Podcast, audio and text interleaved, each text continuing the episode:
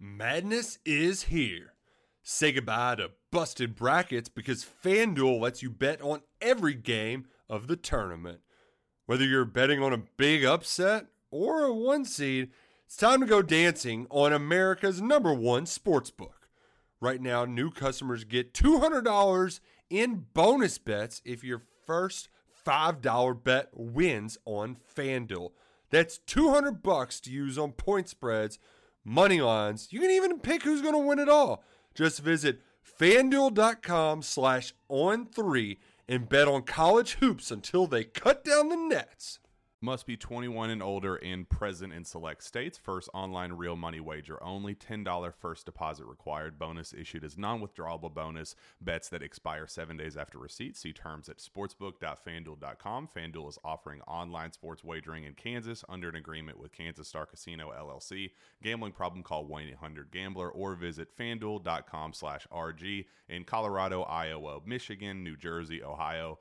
Pennsylvania, Illinois, Kentucky, Tennessee, Virginia, and Vermont. Call 1 800 Next Step or text Next Step to 53342 in Arizona 1 888 789 7777 or visit ccpg.org slash chat in Connecticut 1 800 9 with it in Indiana 1 800 522 4700 or visit ksgamblinghelp.com com in Kansas, 1 770 STOP in Louisiana. Visit mdgamblinghelp.org in Maryland. Visit 1 800 gambler.net in West Virginia or call 1 800 522 4700 in Wyoming. Hope is here. Visit gamblinghelplinema.org or call 800 327 5050 for 24 7 support in Massachusetts or call 1 877 8 HOPE NY or text Hope NY in New York.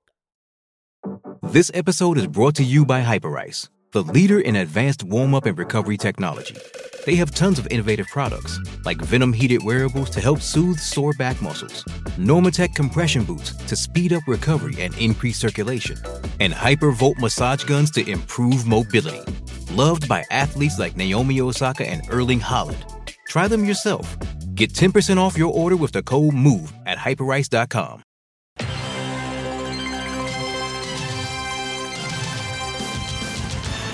Hot route! Red 7, red 7, red 7! Don! What? Red 7! I don't know what Red 7 means. Hot route! I don't. What is Hot Route? Will you just go stand on the other side, please? Billy Bob! This is it! The man who got us here, you ready? You don't think that lame ass play where I run down field and act like I'm lost is gonna work, do you? Then he pivots, fakes, chucks the big bob halfway down the field to our hopefully still wide open tailback. I call it the annexation of Puerto Rico. Booyah! That's what we call a sack lunch! Nom nom nom nom nom nom. I need that ball. Get me the ball. You need the ball. Get me the ball. Get you the ball. Are you gonna get me the oh, ball? I'll get you the, get you the ball! Oh, I hope he doesn't kill somebody. Because we know when we add up all those inches, that's gonna make the difference between winning and losing. Between living and dying. I got a whole lot of money. Count it for me. Bottle keep popping that water. Jacking. It's a party, it's a party, it's a party. Welcome into episode 147 of 11 Personnel. I'm Nick Roush, joined by Adam Luckett, where uh, it feels like it's, I just was, we were just doing this. Um, but that was actually a little Kentucky roll call. So if you want to hear two more hours of us yammering on about random stuff, Steve Spurrier, Phil Fulmer, all the other people around the SEC hate, go check out that podcast too. Did a little uh, double dipping this week. We did Tuesday podcast, uh, Kentucky Roll Call, 1450, 96.1, There we go. home of Trevor Kelsey. So yeah, check check that out if you haven't uh, heard it yet. We it was a fun little show we had, Nick. Uh, not all football talk either. We got into some other stuff. Right. Um, had some good talk about the SEC, so and pulled some out of our you know what too. I think um, some good names there. So fun day there, and now it's time to uh, get back to our regular scheduled programming here at Eleven Personnel. And we had a couple. We had some uh, commitment news while we were gone, Nick.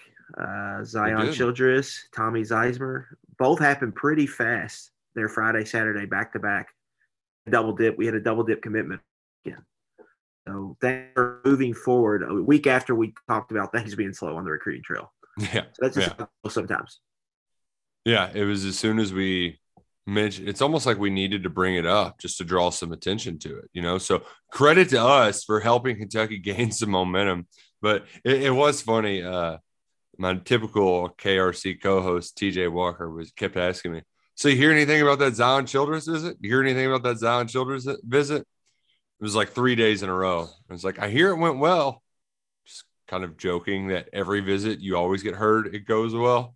Uh, and then I got a tip about an hour before he ultimately popped that Childress was going to commit to Kentucky. I think between the two, it's safe to say he's certainly going to make the quickest impact on the Cats. The Texas State transfer will arrive on campus for the 2022 campaign. The the easy takeaway you can have from Childress's commitment is a he he he fills up a hole that was left by Vito Tisdale. That one is glaring and obvious. But I think what's most significant about this addition is that this kid is pretty new to the position, yet he's played a lot of defense. Uh, he was a high school quarterback who did some throwing and passing, but accounted for you know over 3,000 passing yards in his career and 2,000 rushing yards in his senior season. And as Stoops put it, as a quarterback, he has a, a, a, different, an adept knowledge of defenses because he's looked at them from the other side of the ball. So he kind of knows the right spaces that quarterbacks are looking for. So as far as a versatile play player that they need to fill a spot of need right away, he doesn't check the typical boxes of a Stoops transfer, but there's a lot to like about the addition of Zion Childress. Yeah, for me, it's more of they just plug those here, right? Like now at every position of the secondary, they have depth. At corner, you've got Carrington Valentine, Keidron Smith, Andrew Phillips, Jordan Robinson. Um, so four guys for two spots there in the secondary. At safety, at one safety spot, you've got Tyrell Ajian backing him up. You've got Taj Dotson. At the other safety spot, you've got Jalen Geiger backing him up as Jordan Lovett.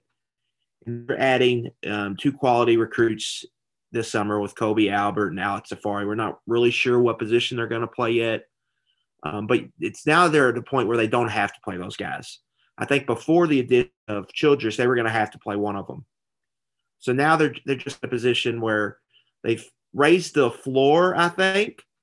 I still think there's questions about the ceiling. Nick, I mean, like we just need to be honest about this. Outside, if you take out Joe Williams, there's not a top 500 recruit in the secondary that's going to play next year. Huh. There's not one on the roster until Kobe Albert and Alex Afari arrive next month in June. It just is what it is. Uh, Yeah. This is a low. This is kind of a low ceiling position, right?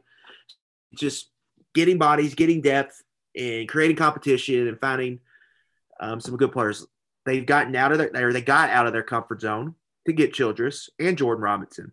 Mm-hmm. That doesn't really mark their short sample size track record here in the transfer portal era.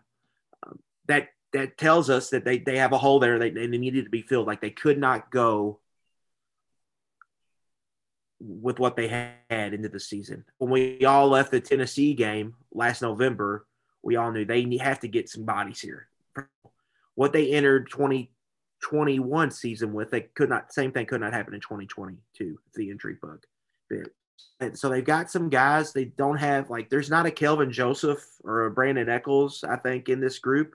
I'm not sure there's a draftable player right now in this group, um, but they have raised the floor um, and they've gotten to, they've a weakness, I think you would say. I don't think it's going to be a strength of the team, but they've strengthened a weakness in Zion Childress and Keidron Smith both um, bring some positional versatility in that they could play multiple spots. So, say something goes wrong, somebody underperforms, or somebody gets injured, they can move Childress to a traditional safety spot. They can move Keidron Smith down inside the nickel. Um, so you got you got multiple answers to multiple tests now. Okay, in case something happens. I'm not sure how what how good a play they can get in the secondary, but at least uh, they've got more bullets in their chamber now in case something goes wrong or something doesn't happen according to plan. I am uh I am perplexed a little bit. I know Vito Tisdale would have added another top 500 guy to the Right. secondary without his injury, but it is curious that you know Stoops is a secondary guy. He coached Ed Reed. I mean, you, you would just think that the the expertise and also the the fact that Kentucky has produced NFL defensive players. I mean, they had three. I mean, I guess Edwards wasn't technically a starter, but let's just count him as one. They had three NFL starters in the secondary last year. You would think that they'd be recruiting that position a little bit better. Yeah, the- tra- I mean, we had some transfers here. Like MJ Devonshire should be a starter on this team. That was a that was a significant recruiting win, right? So Mhm. that that happens. Um, you would just have to kind of dig in here. What happened? Like Joe Williams, you were expecting a lot out of him. You know, I was on record saying he had the best tape I thought I saw in the 2020 class. Some reason it just hasn't worked, you know. So and then you kind of got to dig into who they miss on the recruiting trail. But if you go and look, there were some probably significant misses, and then that makes starts to make more sense. It's oh, they targeted this guy, didn't get him. Um, Davidson Busen was maybe the one that jumps out the most. That was the guy who Yeah. played a lot in Ole Miss's spring game. He is going to play for Ole Miss this year, a significant role. And so there, there's probably more guys like that. Um, and Andrew Wilson Lamp, who went to West Virginia, I don't believe, class of 2021. That was the guy they liked out of Ohio. He, he commits to West Virginia early and sticks with that commitment. So there, there's guys, you know, I, I think Wilson Lamp actually fell out of the top 500 in the on three consensus. But it just, I think what I'm, what I'm really trying to point out is here that this is a year over year problem. Like they kind of, kind of didn't take advantage of the 2018 Right. success on the recruiting trail. It kind of played out in that secondary. Um, and you, you add in the turnover, the coaching, and that this is kind of in. And I think they've done a good job, like I've said, strengthening a weakness. Um, I don't think anybody's going to believe the secondary is going to be a strong suit of the Kentucky football team this fall. Uh, but you need to be better than it was last year. You need some more ball production. Um, Keidron Smith, Zion Childress both kind of provided that. I think that was big versatility. So I think they've gotten better here, but I still think the bar is not very high for the secondary, like you're looking for here coming into the next season. No, it's not. But I think if you if you did look at the uh if- you wanted to take an optimistic take on it, it's it, it the defense doesn't need it to be a strength in order to have success this fall. Um, you're not exactly going to plug every hole, but Just get some pass breakups. yeah. Well, and, and, go after the ball some. Like Cedric Dort, how you can play a whole season without a damn pass breakup, it's astonishing. Like just just go after the ball. Go get it a little bit. Be overly aggressive.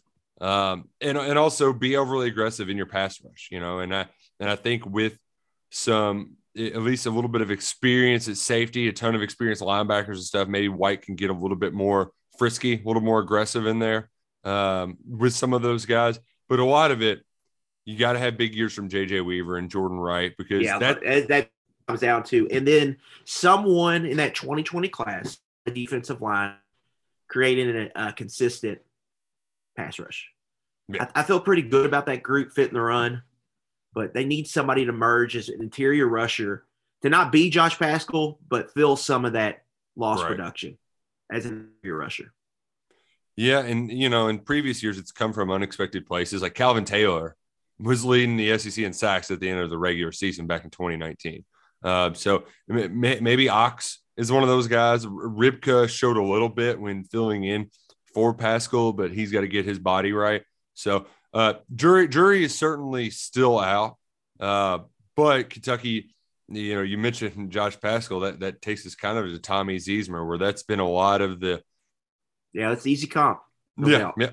Bigger guy who we saw camp with Kentucky last year from Boyle County, an outstanding football program uh, that Justin Haddix is really, we all knew it. Uh, Chuck Smith made it a power. And I, I don't want to say, I mean, but they, they dipped ever so slightly. Haddix comes over, the former Breathitt County quarterback who took Corbin to a state championship game and has now won back to back state titles. Ziesmer was one of those guys, though, uh, Luckett, that, you know, we kind of briefly mentioned what does the what, what does Kentucky actually think about this group of in-state talent? And I thought they were going to hold out on a lot of these guys until they took a second look at them at camps over the summer. But apparently they didn't need one for Ziesmer. I I, I don't know if uh, you know you wanted some some more good news to pile on top of the odd Chris Rodriguez uh, Friday afternoon news. Uh, but I, I was surprised. Uh, I don't necessarily think it's a bad thing because like I said, he comes from a good program and ha- has a lot of upside. But I, I wasn't sure so sure that Kentucky was going to uh, take a commitment from, from Ziesmer at this time. It definitely had the the kind of feel of he got the green light and he didn't wait. Oh, especially looking at that graphic, it wasn't the typical. I mean, he could UK not football wait, graphic. wait, yeah, he could not wait to get in there. Um, so yeah, interesting little timing on that. Like, what what what intel did they get here late, or what what happened to make it the green light? Right. What happened here? The season ended December, early December for Ziesmer. Mm-hmm. It's May. You've had a long time to kind of look at his tape, evaluate the other options on your board. So what happened? Like that? That's obviously something we'll probably never know, but it's Mhm. curious to wonder about. You turn on Ziesmer's tape, uh, Nick. There, you there's size concerns, right? He's 6'1", 242. Yeah. That is small for the position he's going to play. He's got he's going to add weight, but he's probably going to get it to 270. That's going to be about it. So he's going to be a little bit on the smaller side. Now he's got really long arms. I've heard up to six eight, six nine wingspan. We don't. I don't know. Right. They do show up on tape, um, so that is there. It's obviously a size concern, but this dude plays hard as hell. He there he forklifts offensive linemen at the point of attack. There's weight room videos he's putting out or he's already benching 330. Um, I think he's power cleaning in the 300s. So, like, you're not, I don't think there's much about work ethic and Mhm. playing hard. He's comes from a good program. Um, so he's going to be pretty close to his ceiling, I would imagine. Good culture fit. You Right. know? Yeah. And this, the scheme fit makes sense in Kentucky's 3 4 front, playing like Paschal. He has some Paschal traits where he's got, you know, quick twitch, short area quickness where he can shoot gaps. And then he has value as an interior rusher, I think, um, Mhm. because of that quickness. Um, and that length is going to help, would help a lot as a pass rusher. So there's a lot to like about him, I think, from that standpoint. He's a guy who's not going to play right away. He needs a redshirt year, but there is a lot to like about him as a prospect. Um, I'll get why they were maybe a little shy because there is maybe some ceiling questions with him. Um, but to me, he's a safe bet to come in here and be at least a solid player for you, um, a solid scholarship player where he's contributing on your defensive line because he plays with power, because he can get skinny, um, get through creases, and because he's an obvious, I think, scheme fit for that three-four um, versatile defensive end they like to use. Um, whether he's he's taking tackles as a four I or five technique in on run downs, and then passing downs, he can slide inside, play some three tech, and provide hopefully some interior rush. And speaking of the program, that's uh, back-to-back years. Somebody from Boyle County. Uh, they got a commitment from Jackson Smith, brought on a walk-on, uh, Cole Lanner that caught a touchdown in the spring game. Um, and they've also been recruiting Dakota Patterson or Patterson, who transferred from Corbin to be with his his old coach. Uh, he was once a kind of top 20 recruit, but uh, had some health stuff happen last year, so lost a lot of weight. Uh, he if he, he could turn it back on and end up becoming Yeah, the if he has a big senior, people are going to jump on him. yeah Um, but there's not a lot of Power Five interest. It seems like surrounding him at the moment. Right, right. So, but th- this could be this will be a big year for him at Boyle County. But good that Kentucky is kind of uh, circling the wagons around there, though, because that's Neal Brown's alma mater. He recruits that place hard. I think his first uh, Yeah, that's- from Boyle County. Uh, yes, um, receiver Reese Reese something. Smith, maybe not Smith. I know Why it's a can't I think Reese it- though, and it's why not can't I- Tommy Reese. Um, It's Reese. His yeah. first name's Reese. yeah, yeah, Someone listen to this is yelling at us right now. in their car. Yeah, Um, so that's but the, uh, not only that, like that that's a recruiting battle we're seeing a lot here. Yep. You know, the Cameron Calhoun thing, yeah, yeah. depending on what side you're on, right? Right, right. Kamari Burns, who's one of the their bigger edge targets in this class, um, out of the Columbus suburbs. Of the visits, official visits, he's announced in June, Virginia and Kentucky, and then I think Penn State one in there. I mean, there's a few other targets that both these schools are in on, and so this, along with Cincinnati, uh, these two schools seem like the programs that are butting heads quite frequently here in the class of 23. So it's just something to monitor as as the calendar moves forward and the summer develops and targets Yeah, get added to your board, removed from your board, and vice versa. Yeah. And we we alluded to it last week uh, or discussed it um, about Kentucky being quiet. We still don't have a ton of official visits on the board for those camps uh, next month, June fifth and June twelfth. Uh, but I, I think the way things are shaking out, especially with this the 2024 recruiting board, you wrote about it this week. Uh, we are getting a better idea of what quarterbacks they're targeting. Who shows up to camp is going to be significant because it feels like it. Right. it feels like Kentucky is in a good spot with Dante Reno, who's also being recruited heavily by South Carolina. He's got interest from a lot of big time programs. There's a lot of Kentucky connections. The twins from Somerset uh, play with him uh, on the defensive side of the ball. Uh, there was a Liam Coen connection there, and Sc- Liam Coen and Scott Woodward connection. Uh, that one, I feel like Kentucky could get a nice in. It's important to get him on campus. If not, they did offer Danny O'Neill from Indianapolis Cathedral last week. He feels like he's going to end up being a Boilermaker though uh, at Purdue. They they offered him early. Uh, he's been there quite a bit. That that guy's on the board, and then uh, Lloyd Carr's kid, CJ Carr, talked about uh, Grandson. yeah, grandson. Excuse me. Yeah, couldn't be his kid. His kid, fifty years old, probably. Um, but he he mentioned that Florida and Kentucky are in contention to get visits from him. But um, as you talked about on uh, KRC on Tuesday, like it's all about can you get him on campus for a visit because that's where that that's where things can really progress quickly. That's where the magic happens, right? Yeah, yeah. Yeah. That that shows interest both sides, and you that's how you really start amping up uh, relationship building uh, for these quarterbacks. And like we talked about, this is time is now. That's when you put the work in for the quarter 2024 quarterbacks. Like the team the, that'll land commit months ahead. It's all this summer is when it all happens. Um, you get in contact with them when they're sophomores. You build the relationship. You get them on campus. You keep building it, and then you head into the season you should head into September with a good idea where you stand at quarterback, who are your two or three, four realistic options there. So for Kentucky in the class of 2024, we're just seeing some names emerge. I think the CJ Carr development, like Nick, they're not going to get CJ Carr, right? That Mhm. kid's going somewhere else probably.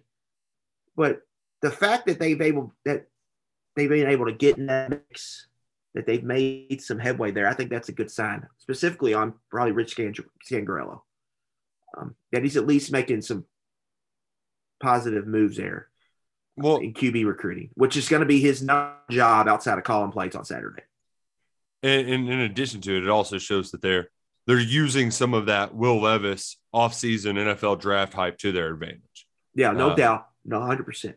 Yeah. Um, and that, that, that that's important because Kentucky has not started a high school recruited quarterback since Drew Barker back in 2016 against Southern Miss. So it's been a while. Uh, it'd be nice to get one on board and not lean so heavily on the transfer board because Kentucky's had success with transfers.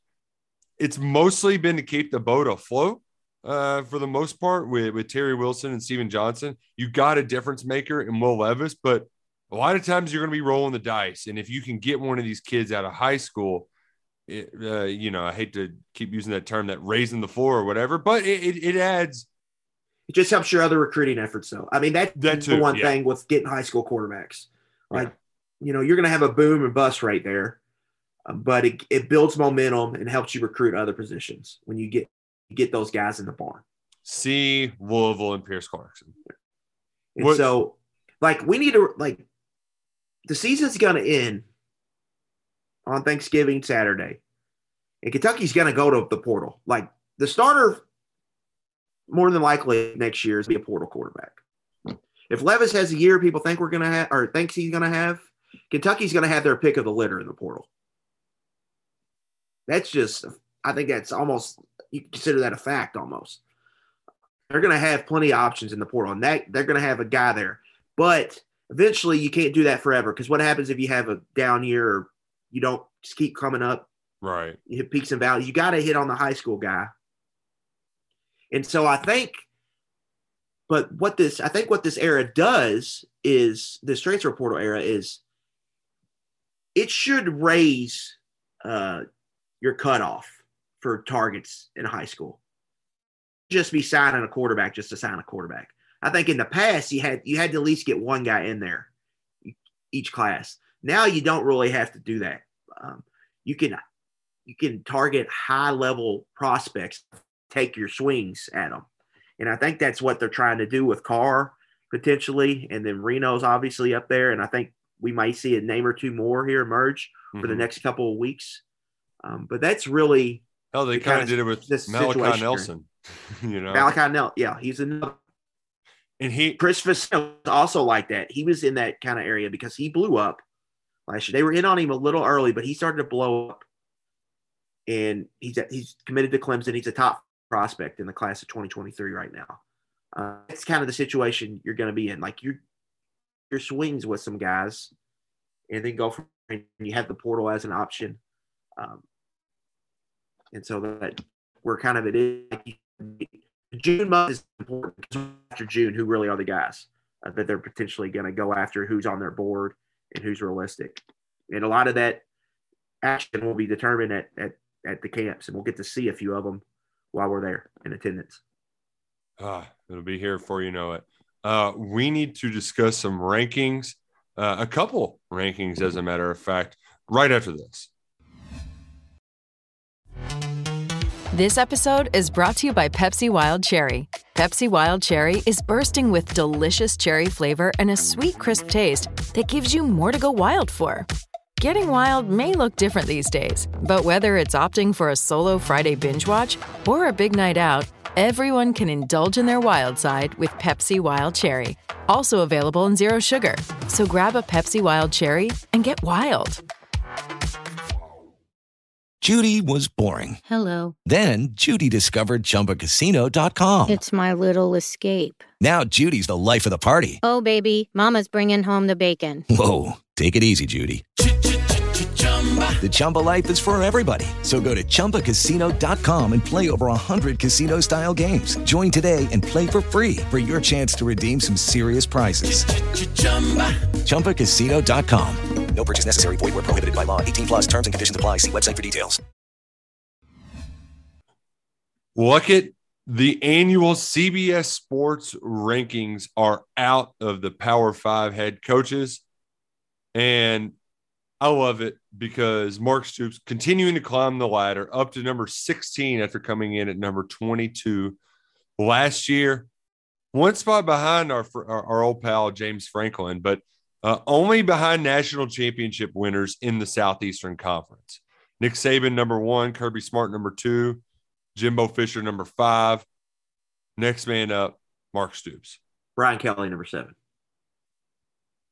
Oh yeah, I guess So technically col- he isn't in college football play, or well, uh, Jimbo hadn't been to the playoff, so you can't say that either. Yeah, yeah. I was trying to split hairs. He snuck in there, little Yeah. Irishman.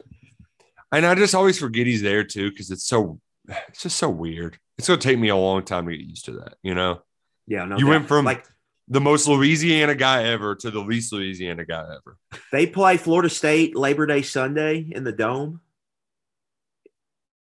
And seeing hit that hit, I think a lot of people like Brian Kelly's really the LSU head coach. Yeah. Which, by the way, what the hell is ABC doing putting all their chips in on Mike Norvell? The amount of games that Disney is banking on Florida State to be relevant. You gotta Especially the- show you gotta show some ACC games. but man, that uh giving them the Black Friday time slot, like, ugh, it could get ugly. I I think that I think that could be a potentially. So I I don't hate that. A good rivalry game there on Black Friday. I, I don't hate it either, uh, but just do the Egg Bowl. I guess they're doing Thanksgiving now instead of Black Friday, so that's good. But I guess you could see a world where they're two seven and four teams. One's going to be seven and five. One's going to be eight and four. That's or five, both five and six playing for a bowl game. Oh, that'd be pretty fun. Luckett, is there any um were there any significant takeaways you had from the coach rankings? I'm not gonna lie, I was scrolling through trying to find the biggest droppers. But the fact of the matter is, is most of the big time droppers just get fired.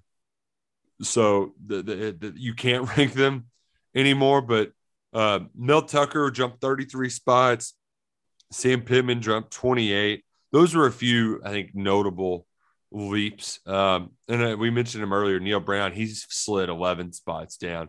Uh, Big year for Neal Brown. yeah, yeah. They, they just- open up with uh, Pitt in the backyard brawl. Big, big year for Neal Brown. Mm-hmm. Um, for me, Nick, like I am a big Dave Aranda fan. I've been on the Dave Aranda train for a long time. That's what you got you and Saban to become buddies. Yes, but he went up 51 spots. Also, the fact that they ranked him like dead last. I know he, I get it. He was a He had a bad, coach. bad first year, but it, yeah, uh, but that is that's kind of absurd. Like he did a great job, but he won the he won the Big 12. Okay, And Uh, beat and beat eh, Gundy on like a, a walk off, basically. Yeah, he's a top 20 coach. Like, and if I had to start a program, oh, he's at the top of my list. But that is that's crazy. Re- recency bias. Hash, hashtag recency bias. Um, Our boy other than- Shane Beamer jumped up 24 spots. He he Uh, was dead last the year before. I would, But- you, you knew that was coming, Yeah. right? Right, right, right. But Um, one thing that stuck out here, Nick, is like there's two guys Stoops has beaten here recently: Penn State and Iowa when Kentucky was underdogs, or no, underdog Penn State. They were favored against Iowa, um, but they were unranked against Iowa. Um, so that obviously. And overall, it's just at the level. It's just in a lot since the end of last year. Um, you're seeing it play out in the win total. You're seeing it play out in rankings like this. Um, when the AP Top 25 is released later this summer, you should see it play out. Kentucky should be ranked preseason for the first time since 1978 when when that poll hits this summer. first time since 1978. Yeesh. Woo, man. That's that's a fun number to to play around with. Uh, And I believe Kentucky may have been on probation that year. And yeah, yeah, So I don't think the- their ranking stuck because they were on probation. Yeah, because 77 was the big that was the Peach Bowl team, and then they got put on probation following off season, won 10 games, went 10 and 1, but couldn't go to a to a postseason game because of that probation. Right. Uh, that I think that was back when uh, not Derrick Ramsey, but um, Sonny Collins was wearing fur coats and driving convertibles and stuff. Um, Glory years. yeah, yeah. They, times are a little bit different. Uh, Freddie had a great post about it, talking about the differences between his playing days and Will Levis's. Uh, I especially the twenty five dollars a weekend to eat. I just love that thought. Granted, you could get a big meal for five bucks back in the day, but those dudes were crushing that in a night. You know, um, funny stuff if you haven't checked it out. Um, I, I'd also encourage you by the time this out comes out, I think it'll be out uh, over the summer. I'm going to be doing a retrospective type series, uh, looking back on a decade of Mark Stoops. This will be his tenth season this fall. All he needs is two wins to become to have the most wins all time as a Kentucky head coach. So looking back Do it- on could do it against Florida. yeah, which would be monumentous. Um, so that that's it's kind of fun to look back to at how things have changed over time. And I'm starting with the 10 most influential people of the Stoops era, a mix of players, coaches, Joe Kraft and Mitch Barnhart are in there. I put them one in the same though. I can't I can't write that much about some admins, uh, which I know Joe Kraft is an administrator, but come on, I mean, you know, he's a big deal. But I started with MacGinnis at 10 and then round out a top 10 with Vince Marrow coming in. The big dog is number one because I really can't see like you can't imagine one without the other, you know? He um well, just the amount of players Marrow has pulled in here and then being able to not only like get the get their reputation built in Ohio, um, but now like in state, they're getting mostly every guy they want here. That they lose they, they lose their fair share, right? Get everybody. Um, getting targets, and Marrow's a big reason why. Um, you kind of dig back a few years ago uh, when the in-state, when they made that change, the in-state prospects were like, "Why isn't Marrow recruiting us?"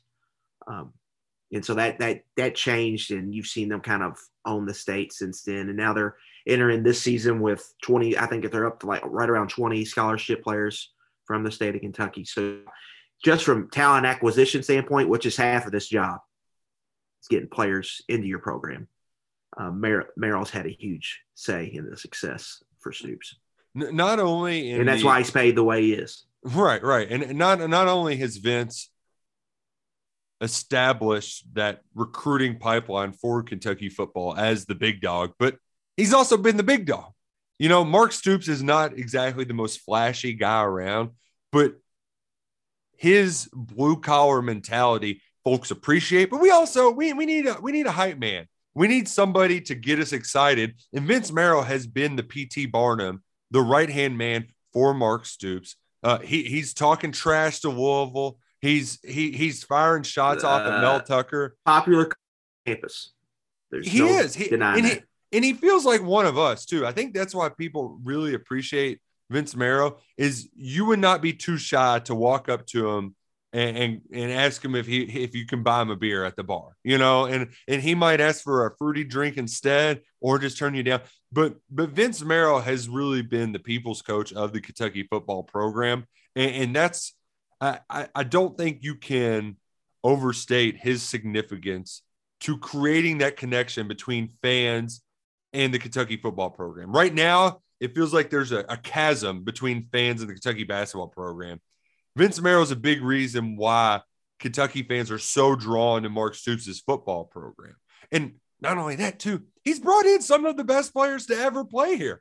Benny Snell, Lynn Bowden, who are also on this list. Uh, Wan'Dale Robinson. Benny, yeah, Wan'Dale Robinson. You know, I have Benny number three on there because Benny, he was Kentucky's the first cool player Stoops had. Yes. And and like with Cal, John Wall made it instantly cool. It took a little bit longer, but Stoops' rebuild did not come with a quarterback. And that's usually your quickest way to, to a rebuild, right? It's uh, Charlie Strong had Teddy Bridgewater, uh, Bobby had Lamar. Like, you know, that, that's your that's your quick fix. Stoops has been able to do this without that, but he got Benny Snell, and and and that I mean, that story Drake Jackson had of Benny coming in, they're eating like wings somewhere. And Benny's like, no, I'm playing and starting this year. And they're like, dude, you're crazy. That was the kind of crazy, that was the kind of swagger this program needed. And he, he left in the most dramatic way possible, too, to cap off a, a, an historic career in Kentucky. Yeah. Uh, he, he ties in also with another guy on your list, Eddie Gran. Um, just a philosophy change um, now you get down the road and it really kind of hurt them, and then that's when they went and got another guy on your list. Um, but if they don't like that offense doesn't change in 2016, Mark Stoops is not here anymore. Done. Yeah, yeah, yeah. Really, on this list, there's there's five guys, so half the list, and it's all related to that 2016 year. So they kind of established everything that started their really their kind of their winning culture uh, where they're going to be built from the inside out. We're going to have offensive line. Our offensive line is going to lead the team. We're going to recruit really well on the offensive line, and we're going to run the ball. We're going to be committed to running the ball. We're going to be committed to getting tough yards. We're committed to running it when the other team knows we're running it. I mean, that's really kind of been the basis of their team. So Schlarman builds up the offensive line. They, they have a revelation in Benny Snell as a three-star true freshman running back. Eddie Gran totally kind like kind of reinvents himself twice at Kentucky in 2016 and then in 2019 in the kind of the offense um, they're running. And then Stephen Johnson at quarterback provides like the unexpected toughness for the team that no one really saw coming. Um, and then Austin MacGinnis, uh, the clutch playmaking he provided, uh, big wins that at periods where the games probably could have gone either way if you missed his kicks against Mississippi State and Louisville. So the two biggest wins of the year, he had uh, he had his fingerprints distinctly on, and it really kind of set for for his team. Um, and really, that's when everything started to flip uh, for them. Because that's when Louisville started their nosedive,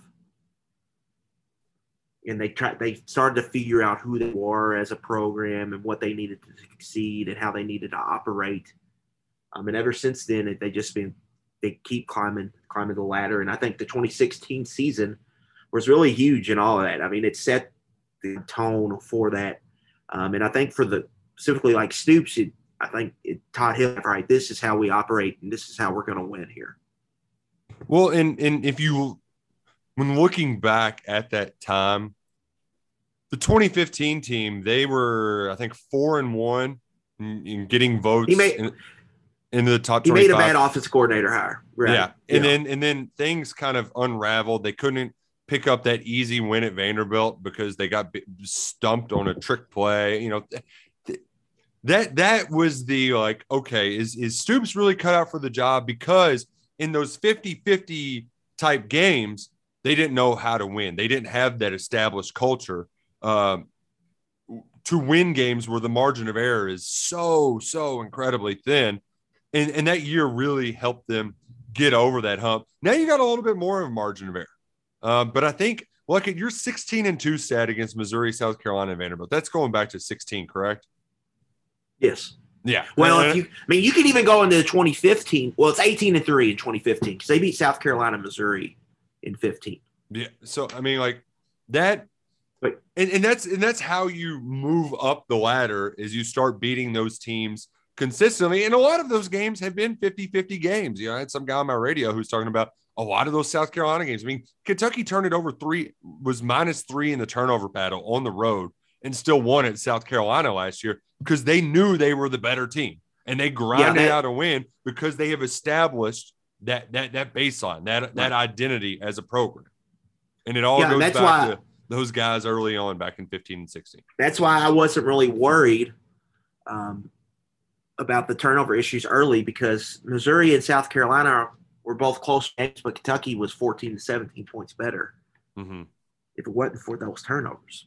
Right. And so, um, yeah, they just learned how to win, and now they're doing it in different ways. Um, Liam Coen talked about this a lot, just kind of the, the culture of winning. They know how to practice. They know how to, you know, they know how to act in games, how, you know, not to get too high, not to get too low, how to grind. I think that's that all showed up, and that all started 2016. I mean, you look what Schlarman built on the offensive line. Yeah. It's continuing. Um, now we still have to see what kind of recruiter Yenser is going to be, um, but that that's built for long success. Obviously, uh, they've in the offensive line has led to great running back success, and we've seen Snell have the great years. Bowden went off for crazy year. Chris Rodriguez could set set another program record for rushing, and so all of it started right there. And then I think the other big one one guy you didn't have on this list. But yeah, I, I wanted to I hear my mission. That I, I am I'm, I'm curious. But I I mean there was race for him when I'm looking at this. Um, but Brad White kind of coming in here, getting Josh out to break through as a senior, and then if you look at SP plus, which is kind of a weighted advanced stat metric that's that Bill Connelly puts together. Kentucky didn't have a top 40 defense the whole Stoops era. I'd arrived in 2018, and they've had a top defense ever since. Like we were frustrated with last year's defense, but that defense also won them the South Carolina and Florida games early in the year, mm-hmm. and then the injury bug bit. But they have a baseline level now with White, where they're not way down. They're middle of the pack in the SEC now, um, and that's a good place to be. You're going to win a lot of games if you can if you can be at that point, and that's why this year's so exciting because if that offense can level up and get to like a top ten offense, that with a top 35 defense, it's a group that's going to be in position to win a lot of games. And then when you look at the schedule, how it breaks down, you know, you're only going to be a once a significant dog in one game this year, Nick. Yeah. Uh, and then that's you're going to be a heavy favorite in about five games. And then you're going to pretty good favorite against South Carolina, Missouri, probably around a touchdown. And then you're going to have, you know, toss up games mixed in there. And then you're probably going to be about a four or five. That's as of right now, dog to Tennessee. So you're looking at heavy favorite six, potentially dog one, and then gray area in between. And if you've got a team that's top 10 in offense, potentially top 35 defense, should be oh, in good shape. right. And that's why you're seeing the win total at eight and a half. Yeah. Yeah. Yeah. Even though I'm a little, um, that that one didn't have any pushes available, so I think that's why they bumped it up. Uh, so you know, I'm a little skeptical of that yeah. one. But... If, it, if it's eight, I feel good about the over. I feel yeah. good about this team getting eight and four. So you're getting your money back. And if it, they're not, they're going nine and three before they're going seven and five. Yeah, yeah, and that's why when it actually you know hits DraftKings, uh, I can I mean, make a as long as you avoid injury, big injury bug. But yeah, right, right. But if I, I I'm gonna if my hope is that it's eight on DraftKings because that's the normal app that I use over oh, in Indiana. Um, I'll play that one. If it's eight and a half, I don't think I'll touch it because then there's just there's the emotional uh, you know strings that are attached to it as well. And I don't want to get burned. I've done pretty well with these season win total bets and uh, don't want this to be the year that I jinx it or something like that, all because it's high. So um, eh, I'll be careful if it gets up to eight and a half uh, instead of eight. One, one thing we didn't touch on that we should briefly before we get out of here, um, because there for a moment it looked like things were going to be awful, but the whole Friday afternoon that Chris Rodriguez had was a freaking roller coaster, all because an attorney got the date wrong on the calendar and didn't show up to his court date there for a moment there, like I was at Florida game, it was looking a little worrisome. Uh, yeah. You know, yeah. I, I, I, to, to, you know, not to downplay the severity of Chris's actions uh, for, uh, for, for, for, for the DUI that he did on the night he graduated. Like, obviously, that's dumb. Don't drink and drive. You're putting others in dangers you shouldn't. But right now, that's a, to, to put a football. The, let the cake bake on that. Yeah, and that's probably uh you know one game suspension. Maybe in the long run, it's what gets Chris dialed in to to reach the goals he wants. But yes, let the cake bake. But if it was if you were going to be adding more stuff on top of that, a failure to appear, that's when you get into like some serious. Okay, is something going on with Chris here? Like, what's the deal here with it? Then you could have some serious concerns, a lengthier potential suspension. And if you just look at that Florida game on paper, I know that it's first year head coach in his second game. Uh, like we said, coming off that Utah game. But Benny Snell had 170 rushing yards when they won down there, and Kentucky averaged seven yards a carry. You know, like to win on the road in an environment like that, and what will be a very big game in the swamp, you've got to be able to control the ball to to keep, and especially on the ground, just to keep that defense honest and also kind of keep that crowd quiet. R- removing Chris from the equation right there. That that who uh, don't don't want to think about that. Don't don't want to play that scenario out. When you look at Florida's personnel, um, they've got two edge guys that they feel pretty good about that are probably going to be draft picks. But um, and then they got one defensive tackle, Gervon Dexter, who's pretty good. But there's huge depth concerns on the defensive line, and so run defense might be an issue for that team uh, going into that game. So that's just something to keep in mind. And Chris Rodriguez, if you go he didn't really get a lot of reps because they couldn't convert third downs last year against Florida, but he had a very good game against Florida last year, Kroger Field. So we just all we need to let that play out and see where it plays. Um, there's been instances before where players have gotten DUIs and they've not been suspended for a game under Stoops. So I would not be surprised if he's running mm-hmm. with the ones against Miami, Ohio on Labor Day Saturday.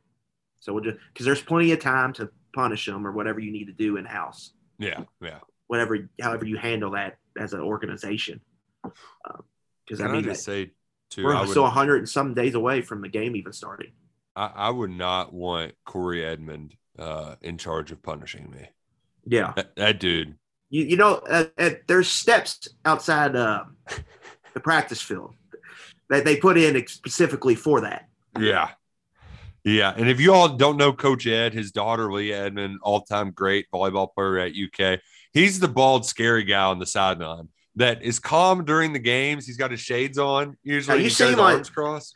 Mark man. Hill's usually the one getting hyped up on the sideline during the game. Yeah, Yeah. Coach Ed Yeah, plays it cool coach. during the games, but when it's running time, whoo, there, there ain't nobody scarier. Hell, I just there was a couple of years back like it where I did like a summer interview with both of them, and you know, in an interview, you kind of want to you want it to be on your terms.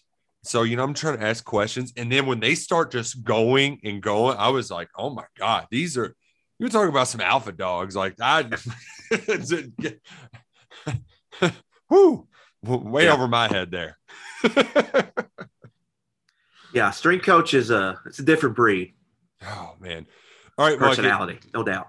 we've uh we've done a lot of ball, but it's a big weekend for the PGA. I need to get some picks. I already I, I've already penciled in betting on Jordan Spieth this weekend, uh, playing not too far from his home turf. He's been good this year. Won a tournament a few weeks back. Came in second last week. Uh, I, I'm I know I'm betting Jordan Spieth in this one.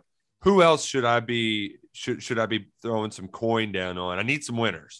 Now Jordan Spieth going for the career slam. The PGA Championship is the one he has not brought home yet. Um, but when you look at, course, we haven't played here, Nick, at Southern Hills and Tulsa since 07. In that tournament, there were only like four guys that broke under par. Um, Tiger was one of them. He won at eight under. He had a, I think it was plus one on Thursday, then 69, 63, 69 to win the tournament. Um, when you look at this course, it's very long. Um, there's only two par fives. They're both over 600 yards. There's seven par fours between 450 and 500 yards. Um, in the fairway, um, there's undulations in the grass. So whether it's hills or whatnot, it makes it tough to get a lie. And then the greens are small and they're elevated. So if you miss the green, uh, your ball's running off and you're in in a bunker and you're having to get up. It's pretty tough to get up and down. So it's going to be a open like PGA Championship. Like scoring is going to be very difficult here. Um, I think they're even calling for winds in the forecast, which is going to make it even rough. So really, so really, what you what you need here is guys who gain strokes off the tee um, and also can gain strokes approaching. Like Spieth has gotten a lot better off the tee, Nick. Um, so for him, like a year or two ago, he would not even been on the board here, but he's on the board this week. Like that's that's a bet that you could potentially talk yourself into. He's top 30 in both strokes gain off the tee and strokes gain approach. He's 33rd in driving distance. So he's really improved that. So, and he's playing hot. Um, for me, like more, Colin Moore was obviously the natural pick here. Won the PGA in 2020, won the British Open last year, eighth in approach, 10th um, to green with the PGA pedigree. He's ranked third in the world. Um, the guy who I'm picking to win is Will Zalatoris. Better odds. Kyle Zalatoris 28 to 1 he's performed really well well well at majors here uh, recently. He was he consecutive finishes second and sixth at the Masters. He was T8 in the PA two years ago. He had a top 10 at the U.S. Open. He's first in approach and 11th off the tee, 28 to one to win. Um, it's a guy I really like. So really, when you're looking at um, some metrics, that's really what you're looking for. Um, so I think Morikawa, Thomas, Rahm, Spieth are all obviously your popular plays because they can do that. Um, obviously, but if you're looking for more like long shots, um, like Mito Pereira, a guy from Chile, he's ranked 100th in the world. Um, he's 13th in approach, 30th off the tee. Um, he's made six to seven cuts. He's had three top 20s. So a guy like him, you could get get pretty good odds for like a top 20 bet on him. Uh, a top 40 bet, I've locked him in at plus 110. So if you're getting that already at plus 40, that those odds are only going to increase. What, So what was his name again? Mito Pereira, P E R E I R A. Okay. Okay. So he's he's had pretty strong form here. Guys, you want to stay away from or some like Shane Lowry was second, I believe, the Masters. He's played really well this year. He's really good approach, but he just doesn't get off the tee very well. And so those guys, they just they, you're kind of out of it if you can't get off the tee here. Um, and so that's really what you're kind of looking for a combination of that. Typically, this tournament, you know, we've had had some long shots come out of the woodwork, but the way this course is set up, it's uh, horses for courses. So the big guys are going to play well here, and so that's really what you're what what you're looking for. Um, and then maybe you're trying to find value with some guys who maybe can bomb it off the tee later if you're looking for a, a long shot or a make cut bet or someone sneaky matchups to play. Speaking of horses for courses, we also got the Preakness this weekend. Rich Strike, more like Chicken Strike, too scared to go up to Baltimore to race at Pimlico. So no Triple Crown winner this year. Won't be won't be as eventful. Epicenter is such a big favorite. I think it's the best three year old of all of the three year olds. But I would like to see Secret Oath, the Kentucky Oaks filly, be the sixth filly to to bring home the Black Eyed Susan. So Is it lame that the the champ's running? yeah, I mean, I totally got. lame. It's very lame. But the thing was, dude, when the trainer the day after said, like, I normally don't do this. I almost never do this. I'm gonna try it anyway. I was like, this horse ain't running. And and also, like, let's be real, they got the perfect. Everything happened perfectly for Rich Strike to win the Derby. If not, that's Epicenter's race. Yeah. Sound know? like the plan was maybe to have a good finish at the Derby and then rest and Yeah. try to go win the Belmont. Yeah, and I mean, they messed around and got a triple double at the Churchill Downs. exactly. Well, and, and that was the um, like you didn't even like Larry Collmus didn't even say Rich Strike's name until the, it got to the 16th pole and took the lead. Well, they're taking that final 16th out. So like even if it ran a great race in a smaller field, it's not going as far. So it's just gonna be Right. harder to play catch up. So uh, it's not a race that I'm gonna bet heavily on. Yeah, it seems like, Epicenters. What is he like? Four to five or something? six ridiculous? to five. Yeah. And he'll end It's up his being, race to win. Yeah, it'll end up being a four to five, three to five kind of deal. I wouldn't be like simplification ran fourth. You're gonna get some good odds on it. And that's a that's a horse that likes to be kind of up front. I could I could see that horse coming in if it still has some gas in the tank from the Derby and ear- early voting's early speed, but it's gonna get a it's gonna get a ton of money too. So it, it's just this is gonna be a hard race to to win win some money on, but It just stinks that the Triple Crown I know totally taken away. And and you know what? Whoever out there is like, they need to move back to races so all the horses are away. Get your chicken shit out of here, okay? It'd be one thing if we were still 50 years removed from a affirmed, but by God, we had two horses win the Triple Crown in the last 10 years. Less than that. Get get out of here with that nonsense. Oh, we need more time. The horse ain't good enough to win the Triple Crown. Shouldn't be running the damn race, okay? It's just a fact of the matter. Sometimes y- y- American Pharoahs and justifies don't grow on trees, and that's the way it should be. I don't want to hear any of this whining from people. Oh, man, it's just too hard. They don't it's such a quick turnaround. You know what? It's once in a lifetime opportunity. It's very rare that it happens. Relish it when it can. We're not changing it. If, I I swear, if we keep up this bull crap, I'm gonna lose my damn mind like it. Ugh. That's why I don't like if he. I don't know. I guess I don't get it. Uh, if he loses the Preakness, do you have to run him in the Belmont? Like, what's the difference between running him in the Preakness? If they just think they have a better chance to win, Yeah, yeah, is exactly. a bigger It- difference in purse? Eh, eh, Yeah, and there's not a significant difference in purse, but it's basically they don't think their horse is good enough to win this race. Like that. That's flat pretty out. much. We know we caught lightning in a bottle. Well, in, in like Country House, when it won, when it beat Maximum Security by DQ, like they were like, "Oh God, let's retire to stud while its Right, stud fees yeah. were the highest." You don't want to tank a horse's value, and if he runs too quick, then he can't run again. Yeah, maybe that's what they're considering too. They know he can finish well at the Belmont, so maybe that'll. Yeah, and, and then you know stud. what? It the way the schedule is, the summer schedule, like you can get a month off, run the Belmont, get a month off, run the Travers, get a month off, run, you know, Haskell. Like like there, there's much more time in between the bigger stakes. So so it like it makes sense. It's just not a lot of people are gonna be watching NBC on Saturday, and I don't I don't think those folks are too happy. I get it. It just, it just takes a lot of luster off it. It's what some in the biz would call hashtag soft. Yeah, yeah, we would, we would. Uh, well, I can enjoy the sports weekend. Uh, enjoy weekend. Joe Joe Buck uh, providing a little commentary. E ESPN, they're putting him to work early, which I appreciate, even though it's kind of weird hearing Joe Buck call. Yeah, it's- Nice weekend. NBA playoffs, NHL playoffs, PGA Championship, Preakness action on Saturday afternoon. Yeah.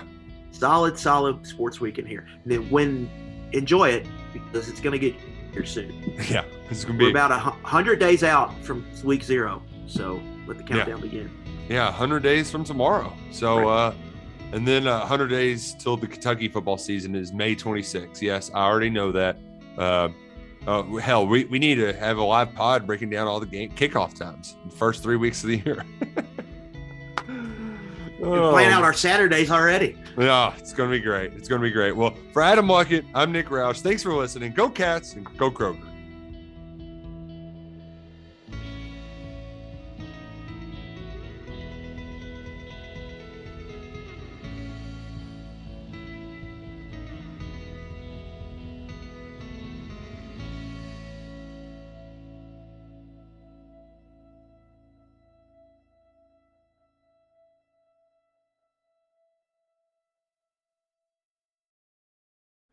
Madness is here.